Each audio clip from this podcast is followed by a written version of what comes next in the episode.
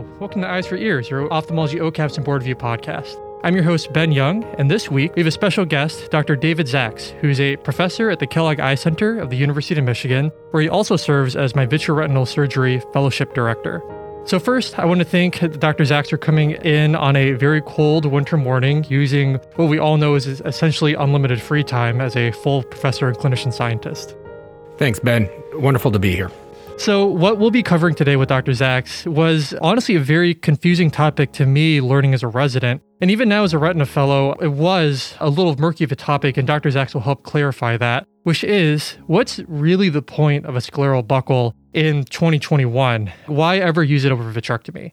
But before we have Dr. Zacks explain the decision making in terms of using a scleral buckle, First, let's start with the basics of how to do a retinal detachment repair. So, Dr. Zacks, in general, what's the surgical strategy to repairing a detached retina? Yeah, thanks, Ben. That's a great question. And of course, I'm just going to preface everything by saying that we're talking here about rhegmatogenous retinal detachments.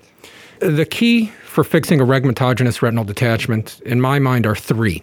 One, you have to find the breaks. And I emphasize the plural because, you know, oftentimes I look in and say, oh, there's this big break. Uh, yeah, that's it. But no, you really have to look for 360 degrees scleral depression preoperatively and also intraoperatively to make sure that you have identified all the breaks.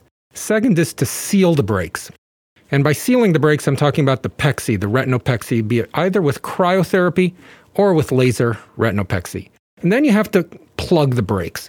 And that's where we'll talk, you know, I think scleral buckle will come into play as we discuss plugging the breaks. Most of us think about plugging the breaks with an internal tamponade of a gas bubble, uh, such as in a pneumatic retinopexy or during a vitrectomy.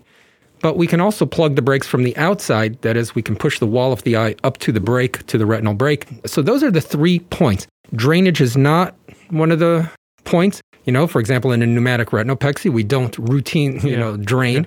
um, so we do uh, the three points are find the breaks, seal the breaks, and plug the breaks. The order of operations We'll always start with finding the breaks and then sealing the breaks and plugging the breaks. That order of operations will change depending on the procedure that you're using. Gotcha. So Dr. Zacks taught me that very early, and it's been kind of my mantra uh, throughout fellowship so far. You can use it as a checklist in the operating room. Did I yeah. find the breaks? Did I seal the breaks? And did I plug the breaks? If I've done all those three things, I'm done with the surgery. Right. Yeah. Goals of surgery. So, you know, I know historically scleral buckles were developed first but as I've even seen just in practice here and in my residency, it seems like vitrectomies are more commonly used nowadays than scleral buckles. So, what are some of the disadvantages to scleral buckling? Well, scleral buckle is technically, I think, a little bit more challenging and a little bit more demanding. The localization of the buckle, placing it, you know, because you're you're trying to approximate the position of the buckle on the outside of the eye by looking on the inside of the eye where the breaks are. So that can always be a little bit challenging. And if you're off a little bit, it can lead to failure. Mm-hmm. Mm-hmm. There is more morbidity with scleral buckles. It's more painful mm. generally. It takes a little bit longer. It's bloodier. You can have lots of issues as pertains to ptosis, diplopia, other things because it's it's it's a bit more invasive. So I think the trends as vitrectomy surgery has gotten so much more sophisticated. Mm-hmm that most people will generally start with a vitrectomy and it's easier on the patient, etc. Gotcha. So that takes us back to the original question of the episode is why then ever use a scleral buckle? So I have a kind of a decision making tree. So I would say that we can use buckle in one of two ways. We can use it as a primary method for treating a retinal detachment, and we can use it as an adjunct to a vitrectomy right? So people have heard of a vit buckle, mm-hmm. right, where we combine the two procedures. So I have a little bit of a decision making tree in my mind when I'm looking at the patient and examining them preoperatively that will help me decide when to use a scleral buckle. And the very first thing that I want to assess when I see a patient with a retinal detachment is the status of the vitreous. Hmm. And I want to know is the patient's vitreous attached or detached? a good surrogate for that. That can sometimes be difficult to tell, especially in the context of uh, detachment. Mm-hmm. But a good surrogate for that will be age. You know, young patients have pretty well formed vitreous, and it can be very difficult to remove all of it during, or enough of it during the vitrectomy surgery. And Oftentimes, these patients will present with a detachment that's secondary to lattice degeneration with atrophic holes.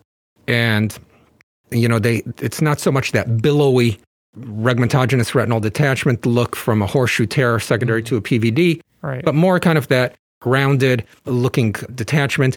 The vitreous will be very adherent typically in those patients, and it can be difficult to adequately remove the vitreous. So, those patients, I will often be using a, a scleral buckle as the primary procedure.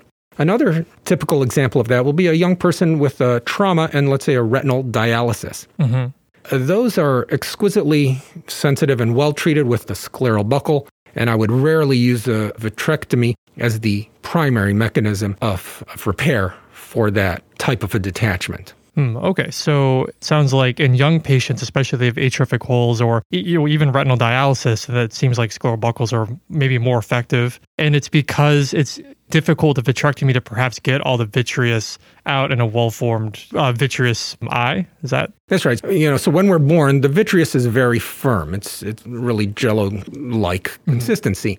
As we get older, it liquefies, and that's the process. Then ultimately, when we're in our 40s, 50s, 60s, when we get that posterior vitreous separation and the PVD. gotcha? Once the PVD happens and it's softened, it's it's relatively straightforward and, and easy to take out the vitreous. Mm-hmm. But in a young person with a well-formed vitreous, it can be tricky. It can be difficult and inadequate. I think this is the important point. The inadequate removal of the vitreous, leaving too much of the posterior hyaloid face attached to the retina, is a setup for PVR, contractile membranes, and that's a setup for failure. So that's why oftentimes we choose a scleral buckle in these young myopes with uh, peripheral pathology that then leads to these kind of atrophic holes that then lead to these chronic looking, these tend to look more chronic looking detachments. And uh, we often do a vitrectomy in there. In the setting of trauma, you may have to do a vitrectomy though, just because, uh, in a, and oftentimes combined with a scleral buckle, just because you can't see well enough if there's a lot of blood. Uh-huh. So those are a little bit more atypical situations, but again, in the routine day to day practice, th- that's the first point in my decision making tree of whether I'm going to use a primary scleral buckle is, you know, the status of the vitreous. Gotcha. So, you know, I, I know in the literature there's some ado about lens status. How much does whether they are pseudophakic or phakic play into your decision making for buckle versus vitrectomy? Yeah, that's a great question. And it's a little bit controversial. The primary number one goal is to reattach the retina. Mm-hmm. In a young person, you know, they've got great accommodation, they're, uh, they can see well, they've got the a well-formed vitreous, we're doing a primary scleral buckle. They will have refractive issues, of course, sometime after a scleral buckle, especially if it's in a big encircling band. So there are prices to pay with both procedures. In an older person who may already be uh, having some cataract formation, yes, vitrectomy and the introduction of a gas bubble accelerates the progression of the cataract.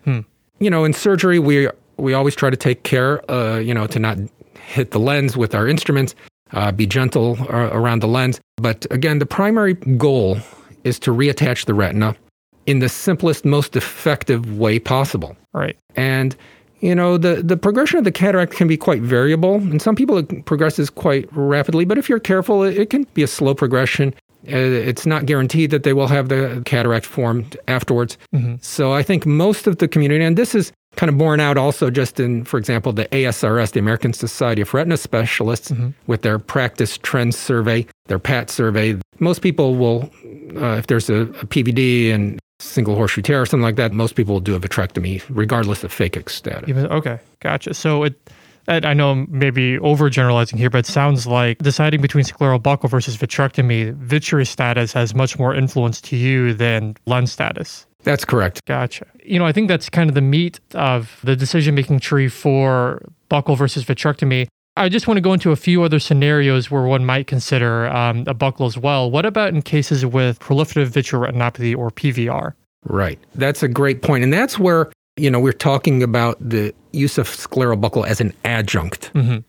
Many of us do use scleral buckles as an adjunct to vitrectomy when there's a lot of peripheral membranes, PVR. And this helps, you know, it can be very difficult to release all that traction, and, uh, and a vitrectomy alone may be insufficient and may help get that retina reattached. So in that case, a vit buckle is oftentimes uh, used. So a primary buckle would be insufficient because you you're not peeling the membranes from the inside of the eye. But primary vitrectomy alone may also be insufficient because you can't do adequate peeling. Gotcha. So the combination is that one-two punch that may help you release that traction enough to keep that retina attached. Gotcha. And then just because we're kind of on the topic, do you see any utility for a scleral buckle in tractional attachments such as in diabetes? It, it depends a little bit on the scenario. Typically, diabetic uh, traction is more posterior along the arcades or just outside of the arcades where the fronds of neovascularization are. In those cases, the buckle would not typically be very helpful because it can't reach that far back. So, uh, usually, the vit buckle is used in cases of proliferative vitreoretinopathy, you know, recurrent retinal detachments with peripheral membranes, anterior loop PVR, things like that, as opposed to proliferative diabetic retinopathy and those tractional detachments where typically it's mostly vitrectomy and membrane peeling. Gotcha. So the difference is the position of that traction. It's more way more anterior in PVR. P- PVR, it's anterior typically uh, and more posterior in PDR. And if it's too posterior, the buckle just isn't really helping you. Isn't doing anything. Okay. And then do you ever consider buckles when patients might have positioning issues, like, you know, really bad neck arthritis or Yeah, that's another great point. You know, plugging the break really requires positioning. You know, we know about that in pneumatic retinopexy. It's most clearly demonstrated in that situation. But yes, if you have inferior pathology and you have a patient who just can't position a scleral buckle either primarily or as an adjunct to the vitrectomy can be extremely helpful in ensuring that kind of success. Yeah. Yeah, that's a fantastic point. Gotcha. Great. The last point we'll end on is whether you think a combined vitrectomy with scleral buckle is necessary for a primary pseudophakic retinal detachment. You know, I know there's some um, out there in the, in the literature in the community who like to do combined vitrectomy buckles for, you know, a straightforward primary RD. Uh, we're just curious what your thoughts are on that. I think, again, the most important thing is for the retina to become reattached. Mm-hmm. And in some people's hands, a vit buckle works better than a vit alone. And mm-hmm. that's there's no shame in that, and that's okay.